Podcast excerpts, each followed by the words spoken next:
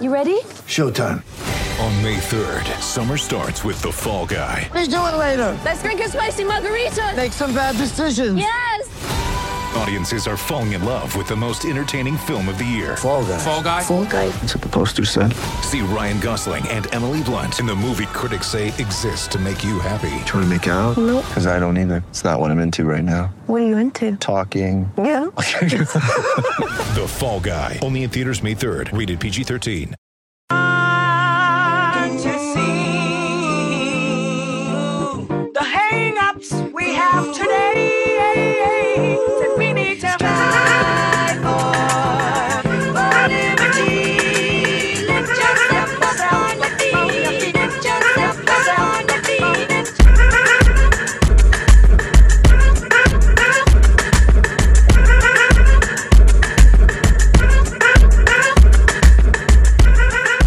Welcome into episode 252 of the Sources Say podcast, your go to Kentucky basketball and recruiting podcast on the growing KSR podcast network. Sources Say is, as always, brought to you by our good friends at Justice Dental. Visit one of their two Lexington locations. It's on Blazer Parkway and Wellington Way by scheduling an appointment online at justicedental.com or by calling 859 543 0700. You can even send a text message to one of their friendly team members at the same number uh, to ask a question or make an appointment. Now is a great time to schedule your dental cleaning. Dr.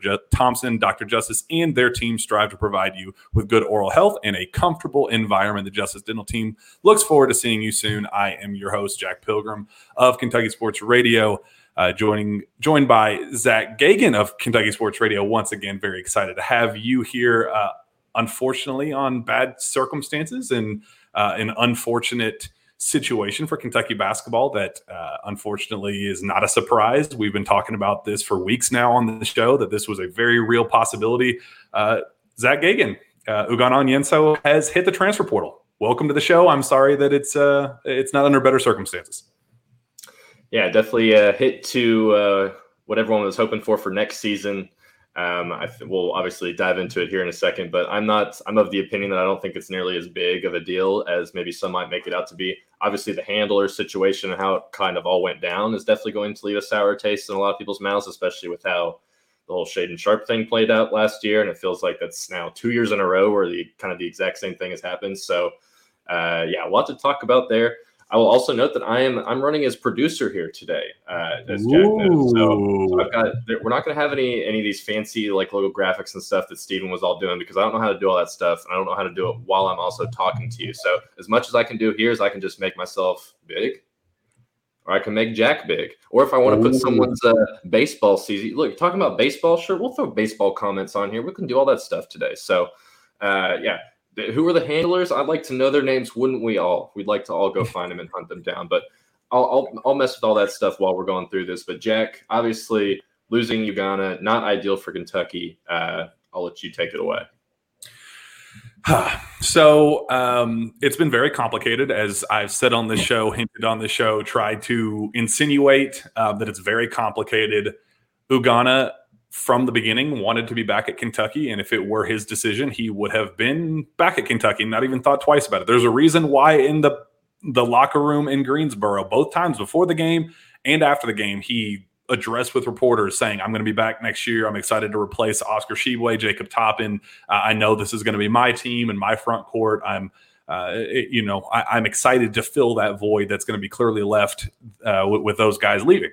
It sounded great on the surface, but that was never the reality because this was never going to be Ugonna Onyenso's decision to make. And it's a really crappy reality and one that I said uh, that I'd kind of get into the nuts and bolts after this decision was made, assuming it went the way that I was expecting, unfortunately. And uh, so now here, here, we are. We get to talk about the really crappy reality that is uh, guys that are like Ugonna Onyenso that are basically being told what to do, where to go, when to play, how they're playing, all of those things.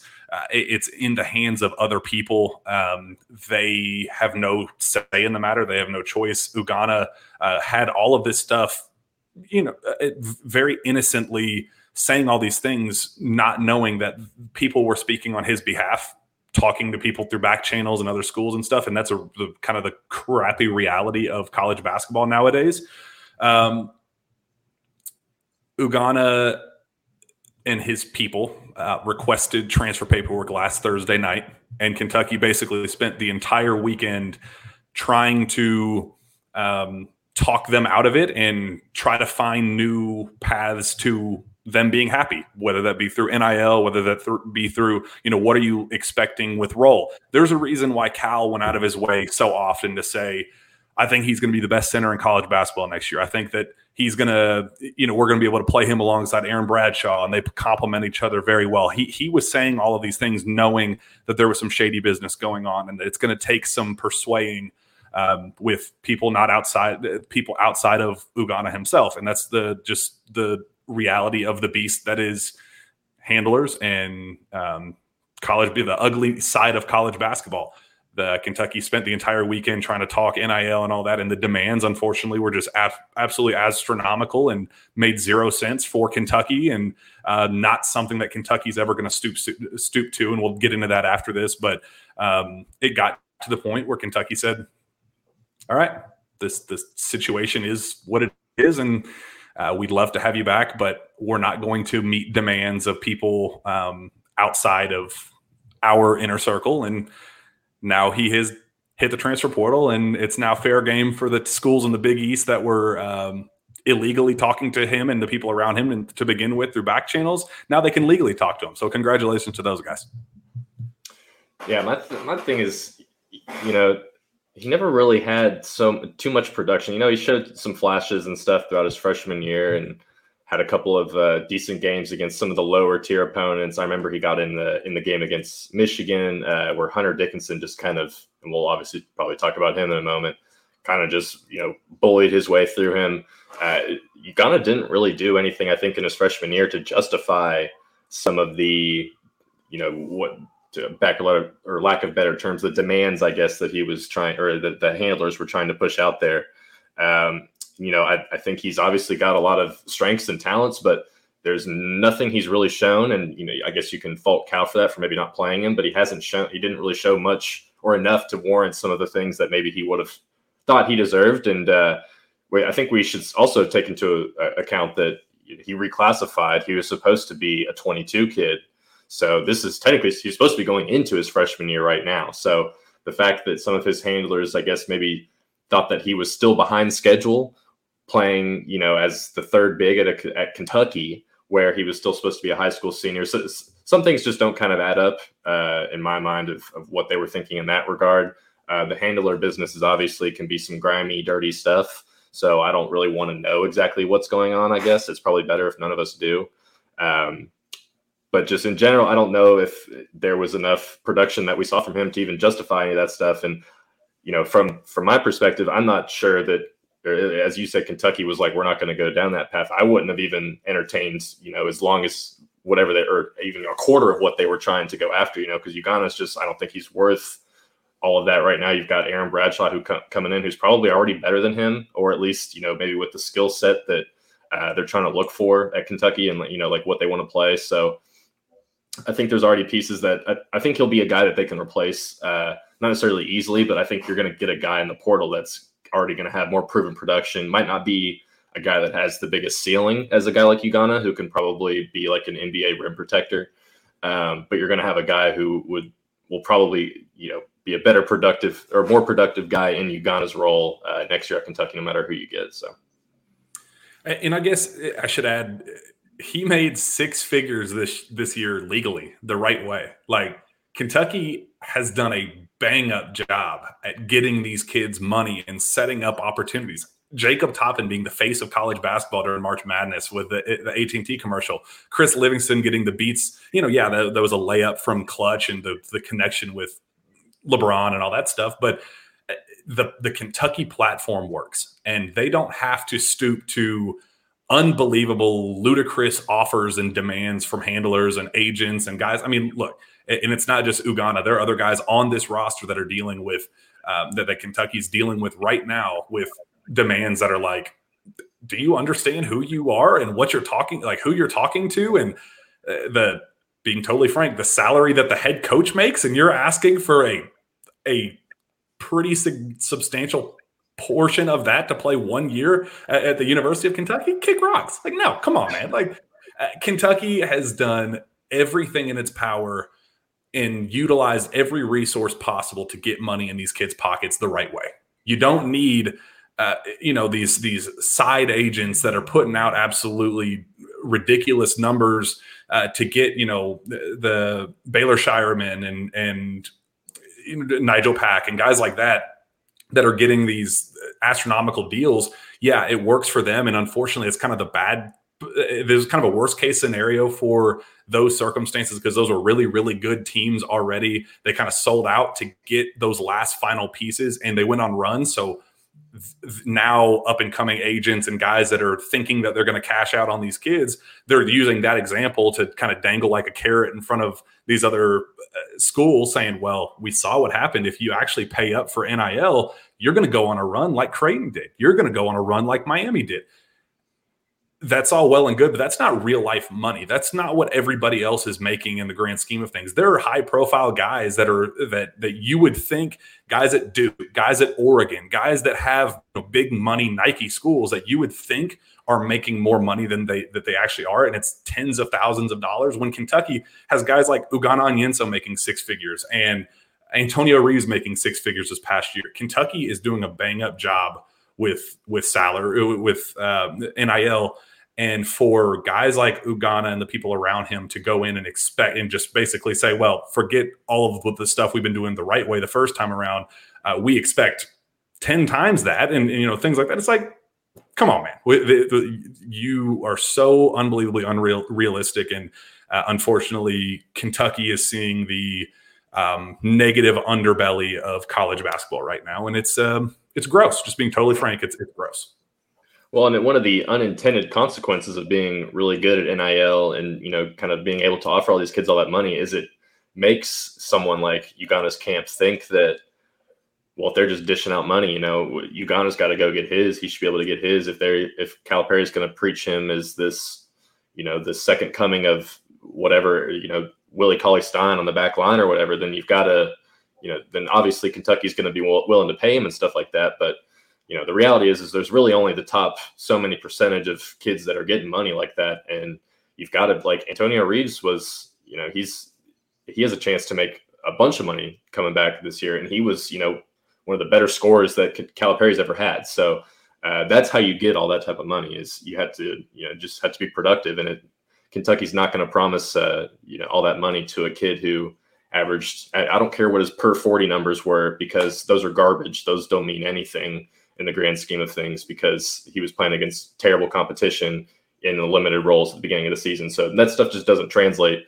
Um, but like I've said before, I think you, can get a guy like, you know, I'll just use Kel'el Ware as an example. Like you can get a guy like him to replace, and that's, in my opinion, that would be better than having Ugonna, uh, at least for just if you're doing a one year sample size type deal. Yeah, and it appears that we're getting. I can get my phones blowing up with these like weather alerts right now, saying that we're about to get hit with like seventy mile an hour storms or whatever. So this show yeah. may just crap the bed at any given point, but at this point, you know what? What hasn't hit me yet, so uh, hopefully we'll, we're we're all good to hear in Lexington at least.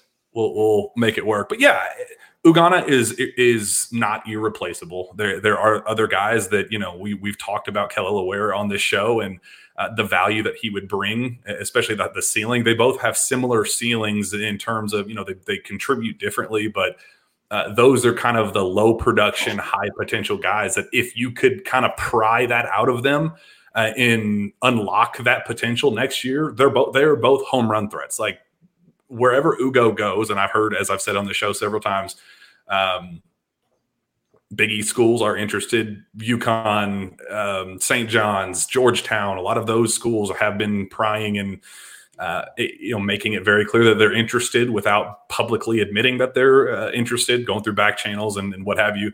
Um, I lost my train of thought completely, but but well, Ugo, just on that note, like where, where, what type of guy is Ugonna even going to be next year? You know, what type of player is he going to be? Like, is he in the mold of a guy like uh, uh I'm kind of I think Jamarion Sharp, I believe is was his name, the kid from WKU who also went to the transfer portal. Like, is that the type of guy that Ugonna's going to be? Because if so, you know that's that's like a top end player in a mid level mid major conference. So you've got, I guess you got to you got to weigh the the the the possibility that he's not going to be that great. And I, I don't know if people want to hear that, but I think that's a that's part of the thinking too. Is you know how good is this guy actually going to be? Because they still haven't seen too much. I know you can talk about how good he's been in practice or whatever, how good Cal is, thinks he's going to be, but uh, at the end of the day, you know they need they're going to need some production from uh, that spot, especially if they do lose Oscar. If Oscar ends up transferring and or not transferring, but going to the NBA, and then you've got uh, Daimion Collins end up transferring as well. Like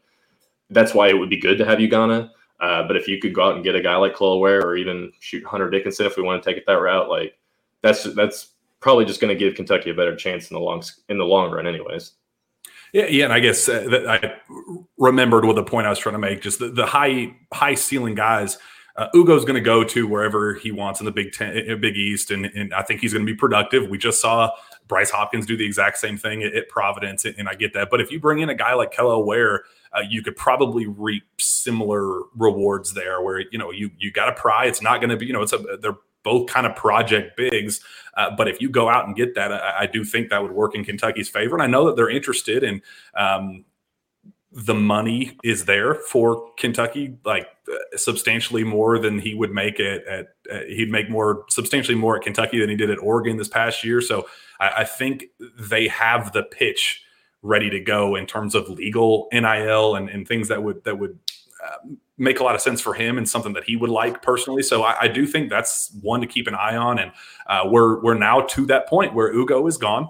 Daimion Collins, there are a couple comments in the um, in in our chat asking about if yeah, this changes any, if, if anything changes with Daimion Collins with this decision. It is not. Uh, I, uh, there was some speculation and, and um, that it might be kind of trending in the opposite direction, but I was told this afternoon that nothing has changed. Daimion is very, very much likely and expected to hit the transfer portal. Unfortunately, um, his is not a dirty, grimy game. His was a just pretty damn terrible luck, and I feel sick for him that he even is in this position. But uh, he's very much expected to hit the portal. So you have those two gone. You got to get bodies at this point. Like you got to go and and and get some dudes that are going to fill out this roster. You can't just rely on Lance Ware and, and Aaron Bradshaw to, to be your front court. Like you got to go get some dudes. And that's why they have uh, set up this meeting with Hunter Dickinson and why they uh, have started these conversations with Kel'el Ware and other guys in the portal uh, because it, it's now. Uh, it's now time. You got to start zeroing in on guys and, and pick pick your poison in the portal. There are a lot of talent. There's a lot of talent. If you want up, you know, upside with guys with Kel'el, uh, like Kel'el Ware, or if you want current production, you you know they're going to come up and come in and put up numbers like Hunter Dickinson. Those guys are now available to you, and um, that's why these conversations are ongoing. So, Zack, I guess my question for you. Uh, Hunter Dickinson now in in active conversations with Kentucky. What do you make of that? I have some thoughts about just kind of where things stand there and all that, but just from a, pure uh, talent perspective and a guy that you'd be bringing in, what do you we think of that fit potentially? I mean, if you're just starting from nothing and you're kind of building a team around Hunter Dickinson, you know that's probably not a bad place to start for most college teams. I think most coaches in the country would take that. Um, but and I've you know I've talked about this on uh, the KS board before. Plug. Uh, he's maybe he's, he's kind it. of a, he's not like one to one similar comparison to Oscar, but he's kind of in a similar mold of like a back to the basket type big. Like I know that Hunter is a better passer. He can stretch the floor a little bit, a little bit more. Uh, he has he's got nice like block stats and stuff, but he's not exactly you know your uh, send him out to defend a three or something, or put him in the pick and rolls and let him try and uh, you know defend that way. Like he's kind of a similar guy where he's just he's going to work best where he's kind of roaming around in the middle on both both ends of the floor. And I think with what Kentucky coming has coming in, like they just don't like. There's a reason that everyone has kind of come to this conclusion that Oscar is done here at Kentucky because that style of play has kind of run its course here. You know, Cal might prove us all wrong and trot out two seven footers next year, eh, you know, to try something like if, if that or whatever he wants to do there. But with Hunter Dickinson, I'm just I'm not sure that he's a, a, ceiling raiser for Kentucky. I get why he's a floor raiser. I certainly understand that because uh, you're probably going to have a similar type deal with Oscar, where you know you're going to be able to win a lot of games, be a really high you know high seed team or you know top five seed or whatever you know like they've been the last couple years, but Uh, just that's not that's basketball is still not trending that way, and it's not going to change just because Hunter Dickinson shot 35% on one three a game for one season. You know, like it's got to be a little bit more than that. I need to see more than that, and I do think he's a much better passer, and that would that would really honestly change things a lot because Oscar was, as we saw, like just uh, he did get a little bit better as the year got on, but he was just not good at that area, and that'll help things a lot. But if you got guys like DJ and Justin and uh, you know these these freshmen that want to come in and they want to have an open lane and get in there and, and try and you know slice right through like we've seen DJ just time and time again do whatever he can to get to the rim. It's gonna be a hell of a lot harder when you know when he's been doing that in high school. He's been having Aaron Bradshaw out there who can sit on the wing and kind of wait for a three. Hunter Dickinson is not going to be doing that nearly as often. He's going to be wanting to kind of plant himself inside, maybe do the face-up jumpers. Um, he's just not a guy that you can rely on to hit three or four threes a game and really, really stretch the floor like you need. Uh, I do think that if you bring in Hunter, the team's still going to be really good. Kentucky would be, you know, probably a, one of the two or three best teams in the SEC, and he'd probably be an All SEC type performer. Uh, but I think you're going to run into the exact same thing that we've seen the last two years, where teams could just pinpoint him, exploit him a little bit too much for maybe any, for anyone's comfort, and it's going to get exposed in the tournament as it has the last two years. Um, so I don't think he raises. I think he raises the offensive uh, seal or floor. Uh, I don't really think he raises the defensive floor, and I don't think he does anything for the ceiling on either end. Get ready for the greatest roast of all time the Roast of Tom Brady, a Netflix live event happening May 5th.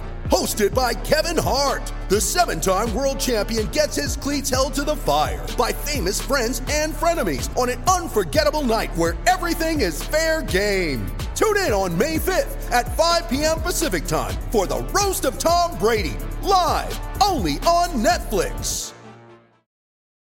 When you need mealtime inspiration, it's worth shopping Kroger, where you'll find over 30,000 mouthwatering choices that excite your inner foodie. And no matter what tasty choice you make, you'll enjoy our everyday low prices, plus extra ways to save, like digital coupons worth over $600 each week. You can also save up to $1 off per gallon at the pump with fuel points. More savings and more inspiring flavors make shopping Kroger worth it every time. Kroger, fresh for everyone. Fuel restrictions apply.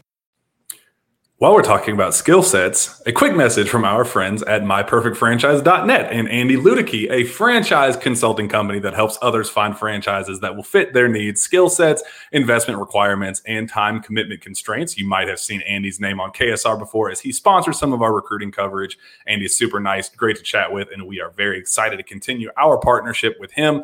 Uh, Andy is an experienced experienced entrepreneur and has been helping others go through the same process that changed his life 10 plus years ago. If you are wanting to find a way out of corporate America or a way to diversify, please reach out to Andy as he's got a ton of knowledge in this world. And best of all, his services are 100% free to you. Always, nothing ventured, nothing gained. You can learn more and contact Andy anytime at www.myperfectfranchise.net or email him at andy at myperfectfranchise.net uh, I guess I will say, um, talking early conversations with Kentucky and uh, how those are going and how they kind of came about. So, the initial word that I actually got from Kentucky when Hunter first hit the portal was "quote hell no" uh, on Hunter. um, so I didn't even really register this as a real option for Kentucky. Um, and then I think a lot of that had to do with um, Kentucky Cal doesn't like being the first school associated with any kid. Like he doesn't like to be the oh well that kid's a guaranteed lock to Kentucky. You know he he likes to work in silence and kind of zero in on guys because you know from his own personal leverage standpoint, uh, you don't want to get involved with. Uh, you, you, know, this guy is a guaranteed lock to go to Kentucky. So guys kind of recruiting against Cal and things like that. You kind of want to work underneath and, and, just let things happen organically. I think that's kind of what's been happening with Kel'el Ware. There's a reason why all of the lists that he's been putting out, he hasn't been including Kentucky. And I think there's a reason for that. Um, but Hunter was kind of a, a similar situation, but they kind of just connected the dots. He visited Kentucky back in high school, took an unofficial there, which unofficial, you got to be pretty interested in, in a school to pay your own way to go there. So uh, he likes Kentucky. Um, but there, I guess, just talking to people today, there's I guess there's just con- some concern about this just being a leverage move for him uh, to drum up more NIL money elsewhere, whether that be at Maryland, who just hired uh, his former high school coach, uh, connections to the DMV where he's from. Uh, there's a lot of buzz about Maryland right now. And there's some people that know way more than me about all this that believe that Kentucky has kind of been thrown in the mix uh, in a way to say, well, Kentucky is offering, but more so saying, we were able to get X number of dollars for this guy this past year. So you could, in an ideal world, make similar money uh, with NIL with us this year. Th- those kind of conversations to go back to Maryland and other schools that are recruiting him, Georgetown, guys like that, uh, and say, well, this is what we're going to get from Kentucky. What do you got for us? So there's some concern about that and, and the connection there. There's also a connection with Duke. He wanted to be at Duke out of high school. That was kind of his dream school, the, the place that he really wanted to be. Uh, Duke picked Mark Williams back uh, at that time, and I, I, think there's some talk that now they could kind of, you know, Duke's going to be looking for a, a, big front court piece, and uh, he's clearly fits that mold and uh, would definitely fit at Duke. I think just maybe stereotypically, just who Hunter Dickinson looks like and what he is as a, you know, just uh, the type style of play and all that. I, I, see the fit completely. I, I see the fit completely. Um, but there's some some Duke buzz kind of brewing a little bit uh, with Maryland. Has been there for a minute now. Uh, so I guess it's kind of the risk reward. Do you want to push all your chips in on on Hunter Dickinson, knowing that it could just be a leverage move? Are they just going to use these conversations and go straight to another school and say, "Well, up your offer"? Uh, that's the um, that's the the confusion right now, and and the what Kentucky's dealing with. There's a lot of talk about Duke right now. I will I, I will put that out there, but Kentucky is going to uh, cautiously move forward with him and see just see how the conversation goes because it's worth the phone call. I think. Well, so tell me if can you tell me more about that first unofficial visit? I guess that would have been what four years ago now you know like was was he obviously if you if you pay your way to go you have some interest but you know was he was kentucky seriously looking at him? Was like uh, how how serious was it back then? Uh it never kentucky was one of the early schools that um, you know he liked kentucky a lot. Duke was kind of the school that he really wanted to go to but kentucky was you know the blue blood. He wanted to uh, be part of the blue blood experience and uh, he saw the fit. I can't remember in that same recruiting class who they decided to go after instead and who they signed at the center position. If it was 19, the, I think, was it 19? The 19 class. So that would be, God, dude. Uh, Put me on the before the COVID year. The, the team before the COVID year. So that would have been like EJ Montgomery, maybe. was it that far? Was it that long ago? I don't know. I can look it up real quick if you want to riff for a second. Yeah, I can do that. Uh, yeah, so there there's interest there, but they're also keeping uh, you know making making sure it's clear that they're cautiously moving forward with this. They like um, they like him and they they like the game. They didn't like being immediately associated with Kentucky for prior connections, so I think they kind of wanted to distance themselves before kind of slowly circling back with them. Um, so it's not out of the realm of possibility. The conversation did happen, but they're not going to get burned on this. I guess they, they understand that the buzz of leverage is out there, and they are not uh, they're not going to get burned with this. So uh, I would definitely class, by the way. It was a 2020 class. 2020. So I guess that would have been Isaiah Jackson, right? Hmm. Yeah, Isaiah Jackson and Lance Ware were Kentucky's bigs from that class. But Isaiah, Isaiah Jackson was very good. Yeah. Isaiah Jackson was pretty good. So he was. It ended up being a win. Anyway, we're, we're I mean, that won't be why you know one unofficial visit back in 2019 2020 isn't going to be the reason why he ends up here now but mm-hmm. there there are prior connections and and you know it does um it does add up so i, I i'm not wanting to go all in with Hunter, knowing that they are not going all in on on Hunter yet. We'll see. It's kind of a wait and see game with them, but it's not wait and see in terms of you got to go get somebody. Like at least these conversations are starting. Like I, it doesn't have to be Hunter. A lot of people, you know, guys guys that know basketball infinitely more than me, believe that Hunter Dickinson at Kentucky is a great fit and think that he would work well alongside what Kentucky already has coming in. And um, they kind of like the the finesse back and forth between Aaron Bradshaw and, and Hunter Dickinson. So I trust their word. I'm not a huge fan of it, but uh, there are other people that know way more than me that that do love the fit. So I don't know. We'll see. I I, I am much more intrigued by Kel'el, where if you can unlock that potential there, that's the one that I think you could really hit a home run on alongside Aaron Bradshaw. I think there's just a lot of just bad taste from the postseason lack of success over the last two years where you've had where your best player is kind of a, a big guy center who for more or less kind of likes to plant himself near or around the basket type. I think that's just where, at least for me personally, that's where my hesitation with with picking Hunter. And like I said, I I've said multiple times already that I think he's a better passer and shooter, and I think that if Oscar was a better passer, I think Kentucky's offense is just infinitely more smooth and just works better uh, because so many double teams got you know if you face 15 20 double teams a game you got to know how to be able to pass the ball out of there and hunter dickinson does and that just opens things up for everyone else. So i do see a world where uh, it obviously fits but i think the defensive end is where kentucky needs to get back to being absolutely you know that's where they need to be the cal the early cal teams where they're just one of the better defensive teams in the entire country and i don't think hunter dickinson helps you with that at all and that's my concern because on paper, DJ Wagner, he's a dog. You know, he he's going to get after too. you defensively. He's going to guard you 94 feet, but he's not a true on ball specialist. Like he's he's going to get beat off the dribble. Like he's going to have his his concerns in that regard. Justin Edwards is a great off-ball defender. He's kind of like in that Cason Wallace mold where everybody loves Cason, you know, because he gets the highlights, he gets the deflections, he gets, uh, you know, transition buckets the other way because of steals that he initiates and gets the the chase down blocks and all the the highlight reel stuff.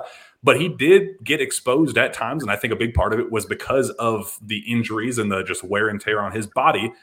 But he kind of got exposed a little bit uh, as an on-ball defender very similar complaints about justin edwards that he'll get beat off the dribble but he's going to make up for it with you know the highlight deflections and the the transition steal and scores and all those. So, so that's you know Reed Sheppard kind of got exposed in the same way at McDonald's game.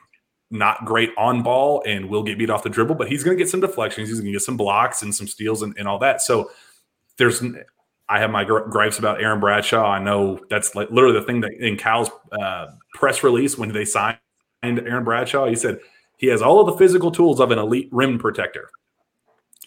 I disagree. I mean, he has the physical tools, but the timing and the the body mechanics to be that, I don't. I think he struggles in that regard. Uh, I think he swipes and flails his arm a little bit. Just really doesn't have great body control to be a, a truly polished elite rim protector. Point being, we're going through all these guys. Kentucky doesn't have that guy. You gotta you gotta get a surefire home run defender in the portal and that's clearly not Hunter Dickinson. It could be potentially with with Kel'el Ware. It could be potentially, but Hunter Dickinson is the anti version of that, and you're act you're actively killing the floor of this team long term on that end of the floor, especially if you kind of zero in on Hunter and say, all right, that's our guy. So. You got to go get a home run. And at least perimeter defender you got to have one lockdown guy whether it's the the elite rim specialist or the uh, on ball defender because that guy does not exist on the roster right now. Yeah and that, if you're sticking to that note you know you got to have someone like antonio reeves has to just get better at defense in general. And then uh, you know if they do bring in another guard you've got to get a guy who's probably a little bit taller than someone like DJ and Rob because they're both about six one, six two, a little bit undersized. Oh, for, don't even get me started on Rob. yeah, especially yeah, on the defeat on the defensive end there. So they're going to need to just. I think that's really where the portal is, where they're going to have to stack up, is try and get you know a, a solid, solid wing defender that can maybe uh, work alongside Justin or help out with some of the guards because, like you said, Rob and DJ are the same boat where they're not. They're just they're going to struggle to guard bigger guards. Uh, and one, I think what honestly, I think one of DJ's strengths on offense is the fact that he's you know so strong without looking strong. Like he's just able capable of doing that. Uh, I don't know how that'll translate against college level guards on defense. Like if he can still be that big gritty guy who can like you know push him back, the dog, if you will. Uh, so that's why if you are going to run with guys like DJ and Rob, you need a really, really good rim protector because there's going to be, you know, you need the fail safe or whatever, where you know the break in case of emergency type guy. Like, like Justin Edwards is probably going to get beat, but he's also going to be good enough to recover and still get there.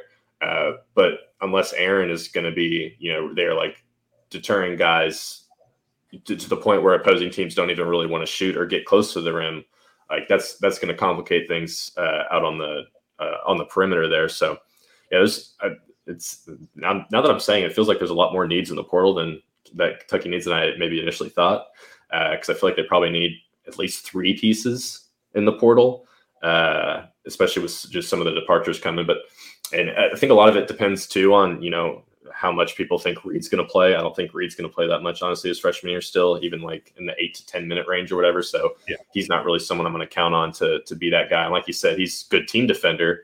Uh, he's like a good connector on that end. But uh, in terms of on ball defense, he will, you know, if there's like a, some junior SEC point guard that's against him, you know, like in the middle of January, that kid's going to torch Reed every single time. So uh, Clark Townsend says people think because Maryland hired Dickinson's high school coach as an assistant, he is going there. That isn't true. Maryland insiders say there is no package deal. Jones wasn't hired to get Hunter.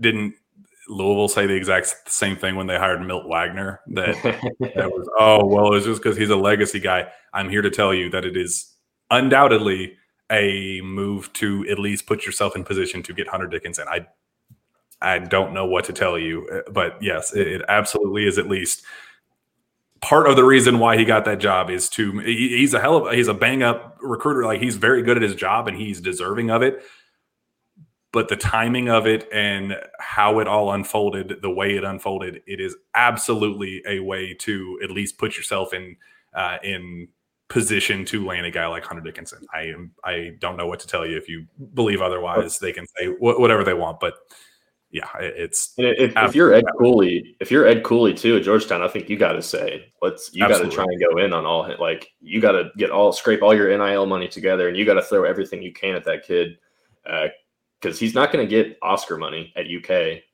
Like they're just not they're not going to give him anything close to that, or if they would, I think that would be kind of ridiculous because Oscar Oscar got his money really on the relationship he built with the fans over the, the year and a half before mm-hmm. then Hunter Dickinson had a whole thing with Lance Ware on Twitter, you know, before where he was like, "Oh, I think it was Lance Ware, right?" Where he was like, "Oh, Cal's ducking us for yes, because they had to move the Michigan gamers." I think it was with Lance that he was uh, tweeting about about. So, uh, you know, like he's just not going to get the money here that he would. I think Georgetown's a place that could pull it all together, especially with all their boosters probably being pissed about how poorly they've been for the last decade uh, if you want to go make a splash, you go get Hunter Dickinson. So I think there's going to be just a lot more teams out there that would be willing to pay more than Kentucky would for a guy like him.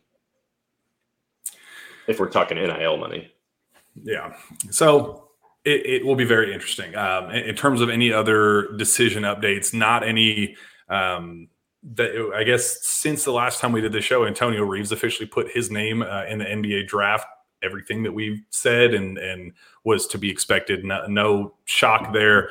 What are you hoping to, or I guess expecting to hear from um, the the feedback that Reeves is going to get going through that process?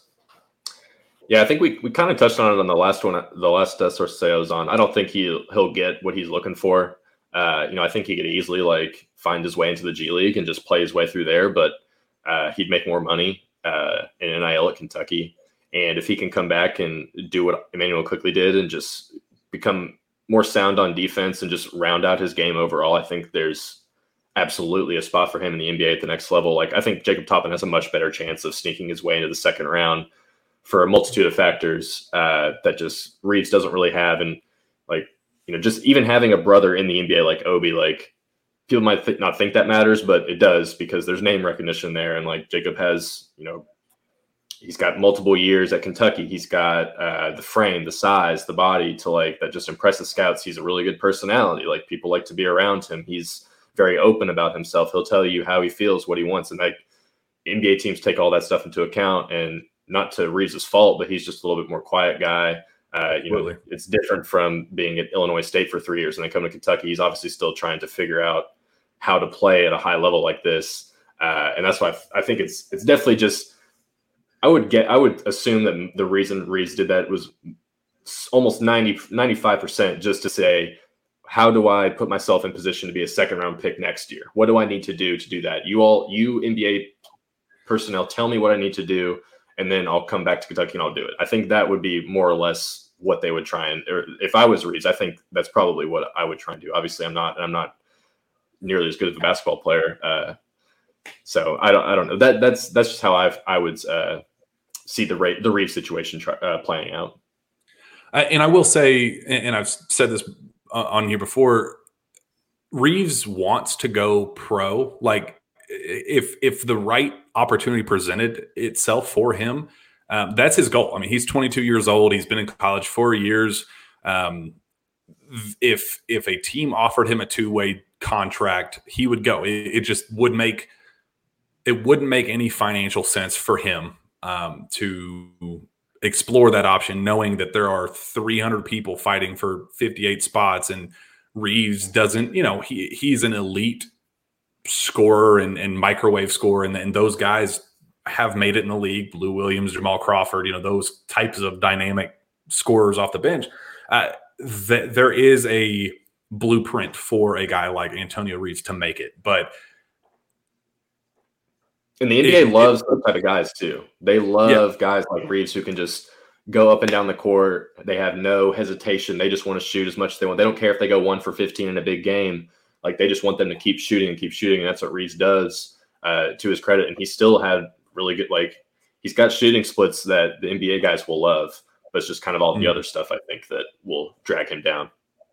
Yeah, th- there wasn't a single person I talked to down at, at McDonald's. The NBA scouts were, I mean, lining the gym, and not a single one that I talked to even discussed the possibility of him being drafted as realistic, or even, I mean, even when two way contract was discussed, I mean, they were like, uh, you know, there are so many other guys out there that are NBA ready that we're going to be offering those guys and not think twice about over a guy like Antonio Reeves, who does really, really good things at this level. And, um, you know, and that's not to go against it because I do think that there is an NBA future for him. He's got to lock in defensively. He has to show more growth in that area.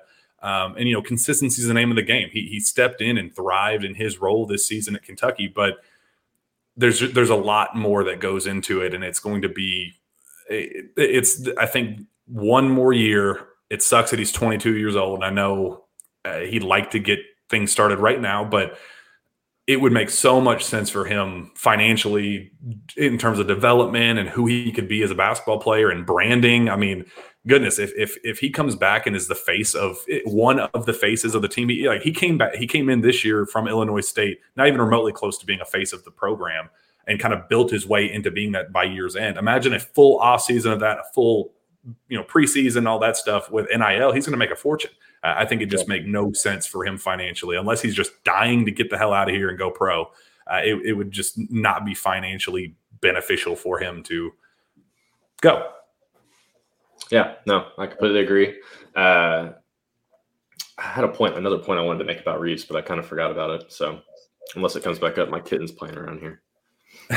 so, so yeah, I, I don't think anything has changed. I still think Kentucky feels really good about that chance. Um, the, uh, I guess the nothing is like uh, he's 22, which I get. You know, you want to try and get in the NBA as, as, as fast as possible at that point, but you know, for him, for a guy like him, the difference between being 22 and 23 going to the NBA really isn't that big of a deal. I think you're already old. Yeah, yeah, yeah. It, like it's it's a it's a difference if it's like you're 18 or 19 versus 21, 22, 23. Like that's when like if you're already been in the league or in college this long, like the kid was at Illinois State for three years. Did he really think that he was going to come Kentucky and then the next year he was going to be an NBA draft pick?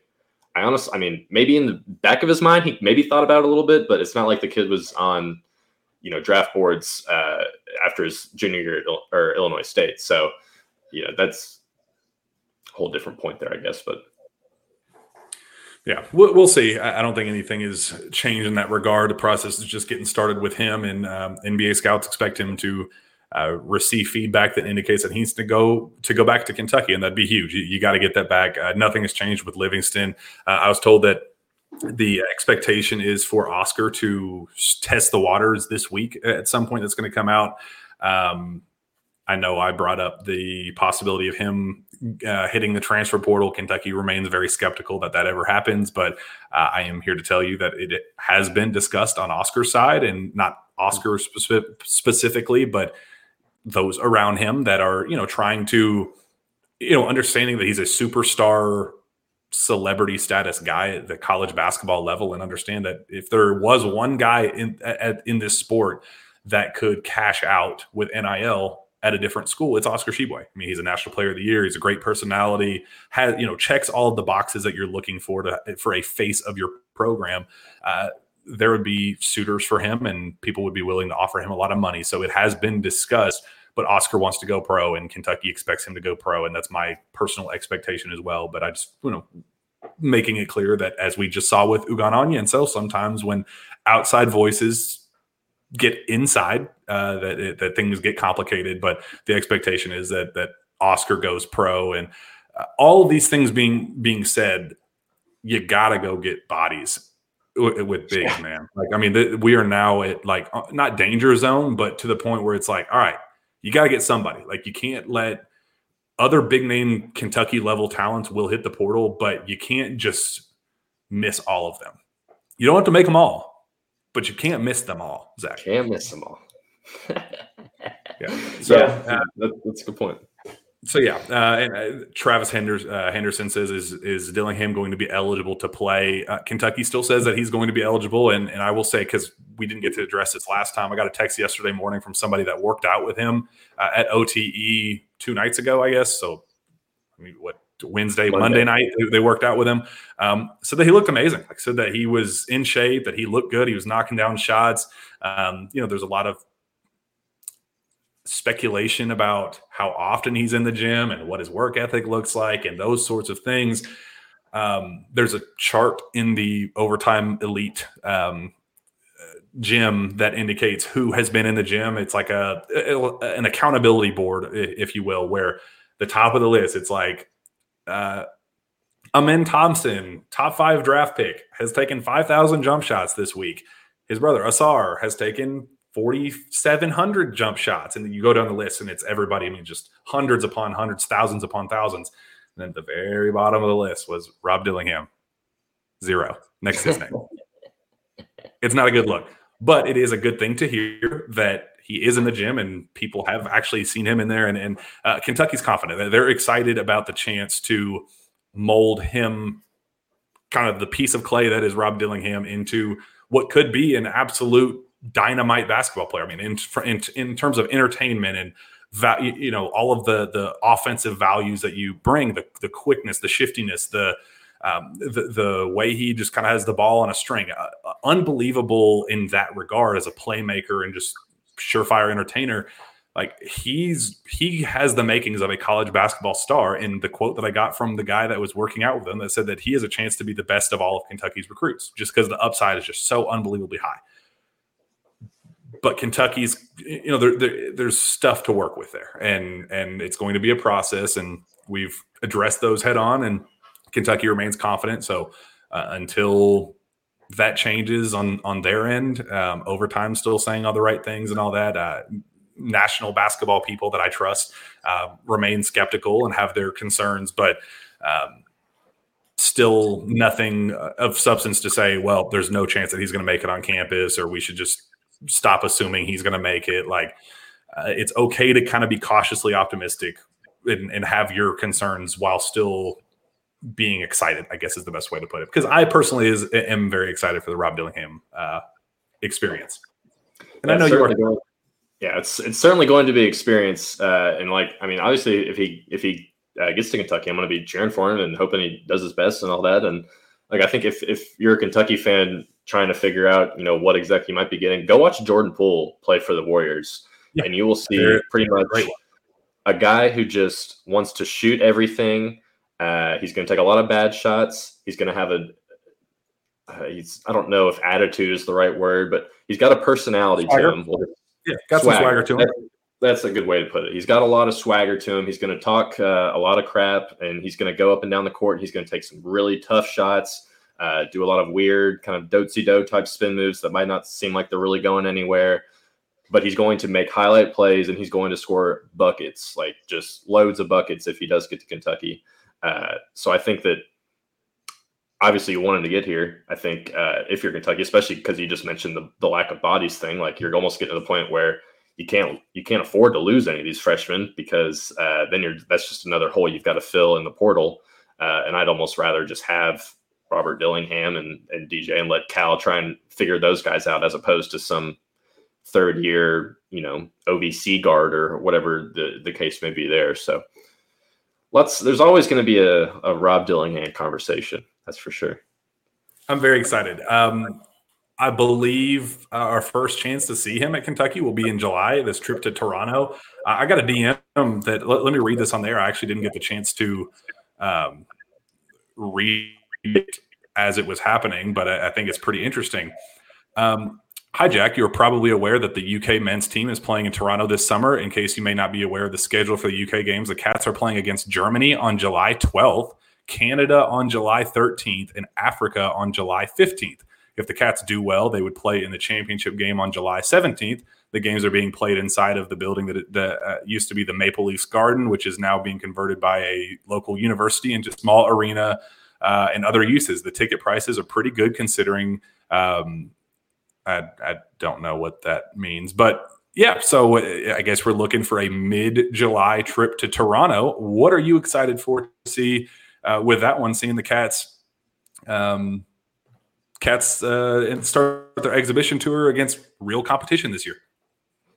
Uh, the exact same thing that I was uh, for the Bahamas. I'm just excited to watch them put it all together, and I hope that they. Honestly, I'd, I'd much rather them, you know, build up the hopes again and and have you know, maybe struggle out of the gate of the regular season as opposed to just sucking wind at this summer event. So I really hope that everything goes well. You know, it'll be a, a, great chance to really finally watch all these kids play together. I think you'll be able to see, you know, I think Cal will let Reed get a lot of run. Uh, we'll be able to see Adou Thiero. Uh, that's the guy I'm really going to be interested to see uh, how what he develops and how he progresses between. Gosh, I guess it'll only be three or four months at that point between the end of the season I mean, and whenever this happens. I mean, so that's, that's July. That's, I mean, that's July. I mean, we're we're three months away from that right now. Kids, yeah. I think the players arrive on campus um, mid to late May. So, mm-hmm. I mean, we're talking a month and a half of them being on campus, but also a month and a half from that point to them playing actual real life basketball games. Where look, Kentucky will lose games in that event. Like even even if in a best case scenario where Kentucky it looks way better than we expect them to. This is a tough, tough event that yeah, Baylor this isn't lost. The, uh, this isn't the best college team in Canada they're playing or whatever they whatever that one team tried to pretend themselves as. Yeah, no, this is it's it's going to be some real competition this year where it's it's you know guys actually competing, not 45 year old hungover guys uh, that have been at the craps table all night long the night before. Like this is a real competition, and Kentucky will lose games, and it's it, it, it's a good thing that Kentucky is going to lose games. They're not going to learn anything by beating uh, every team they play by 50 points. This is exactly what um, what Kentucky needs. I'm really looking forward to that. Rob Dillingham, especially, like man, it's going to be a blast to just be able to see what he is, see him in a Kentucky uniform, and you know, for the fans, embrace him. Like just l- make it very clear to him that he is needed on this team and he's wanted and, and everybody's excited to see him because it, it's going to be a blast to watch him play. So that he's that's a guy that i'm personally excited about and uh, I, I, know bbn will be as well. So i think going? I, they haven't announced any of the details. That that random dm that i got was the first like actual official outside of like hey this is our plans. We're going to be going to toronto at some point. Can't wait to see you there. Like that's all i've had up to this point um, and then Chin Coleman slip up on radio where he was clearly not supposed to say anything about it. And then just publicly, like literally five minutes after Cal said, Yeah, we're not going to release any details yet. Those are going to come out later. And Chin, like five minutes later, was like, Hell yeah, we're going to, to Toronto. You, you booked your flight yet? that was a whole experience in itself. But uh, so this was the first, the first real update I've gotten on that since then. So uh, looks like July 12th, 13th, 15th, and then 17th would be the championship game. So Okay. Uh, if you want to book your tickets, by all means, go on and do that. So, um, I don't believe um, any other guys that Kentucky has reached out to or anything that that jump out to you that we need to address. I don't believe so, but Any Yeah, last, I mean- last second thoughts you got? You know, there's a I mean, there's a bunch of you know guards that they've had you know contact Um, with big- or whatever you want to say. Big fan of Dalton Knecht, like big fan of him. Uh, I know Yeah. Kentucky has talked to him and um, have felt him out about what his expectations are, and uh, I was told that he's going to take a minute to to decide on what his plans are and where. Uh, you know what what's next for him. He's in, he's not going to be one of those dudes that commit tomorrow or anything. So um, he's a guy that probably more so like Chris Livingston, CJ Frederick insurance more so than Antonio Reeves insurance. Uh, but that's definitely a guy that on my personal wish wish list that I would love. Uh, I think he's a great fit and, and would definitely be kind of a plug and play guy for the Cats. So um, that, that big big fan of him. Is there anybody else in the portal that you'd like to see Kentucky go all go all in on? Uh, kind of like the LJ Cryer uh, kid from Baylor. It doesn't. I don't think Kentucky's kind of poked around, or at least the initial. They haven't done so much so far. But he was a guy that I kind of liked uh, when I saw his name go in there. So, um, but honestly, not not not too much right now. I haven't done a deep dive. I guess is what I should say. But uh, the the Dalton kid and LJ Cryer, those are two that I've noticed immediately and really like the stats and what they put up and just highlight tapes and stuff. So. Well, we will see. The uh, process is is ramping up no matter what. Like now is the time. We officially have our first like sit down meeting with somebody. We've had like reaching Zoom. out, getting contact, all that. We're but we're here. We're we're finally did, getting into the nuts and bolts of uh, of the transfer portal, and I know we're all looking forward to it. So we'll be uh, pumping out these shows. However, often we just decided to do this one on a on a whim, on a shoot random Wednesday afternoon, and and talked rambled for a, for an hour. So appreciate uh, all of uh, our li- listeners and comments. I think we gave like a two minute heads up that we were actually doing this show. So appreciate everybody jumping in. At, I mean, hundreds and hundreds and hundreds of comments. So appreciate you guys as always. The feedback on the show has been awesome lately, and uh, appreciate the continued support. Zack, uh, we'll be back. Uh, I guess whenever the next big piece of news drops, we'll we'll be doing this regularly. So uh, Maybe an hour. Yeah be, be prepared for uh, spur of the moment tweets and uh, um, live shows on this youtube page because it, it will be coming as news comes so appreciate Zack you joining me on short notice let's go on and get out here where can fans find your work As always, they can find me at Kentucky Sports Radio. Uh, they can also find me on Twitter at zgeoghegan ksr. Geoghegan is G E O G H E G A N. That is the triple G, not the fighter. g But- g is that a g i think That's a G. anyway Sure. g right yeah Sure. Yeah. Find me on Twitter as well at Jack Pilgrim KSR. Reach out to me via email, jpilgrim at KentuckySportsRadio.com. With that, we'll be back next time for the Jam Pack Sources Say po- podcast. Hopefully, more optimistic and uh, happy things to talk about. We will see you then.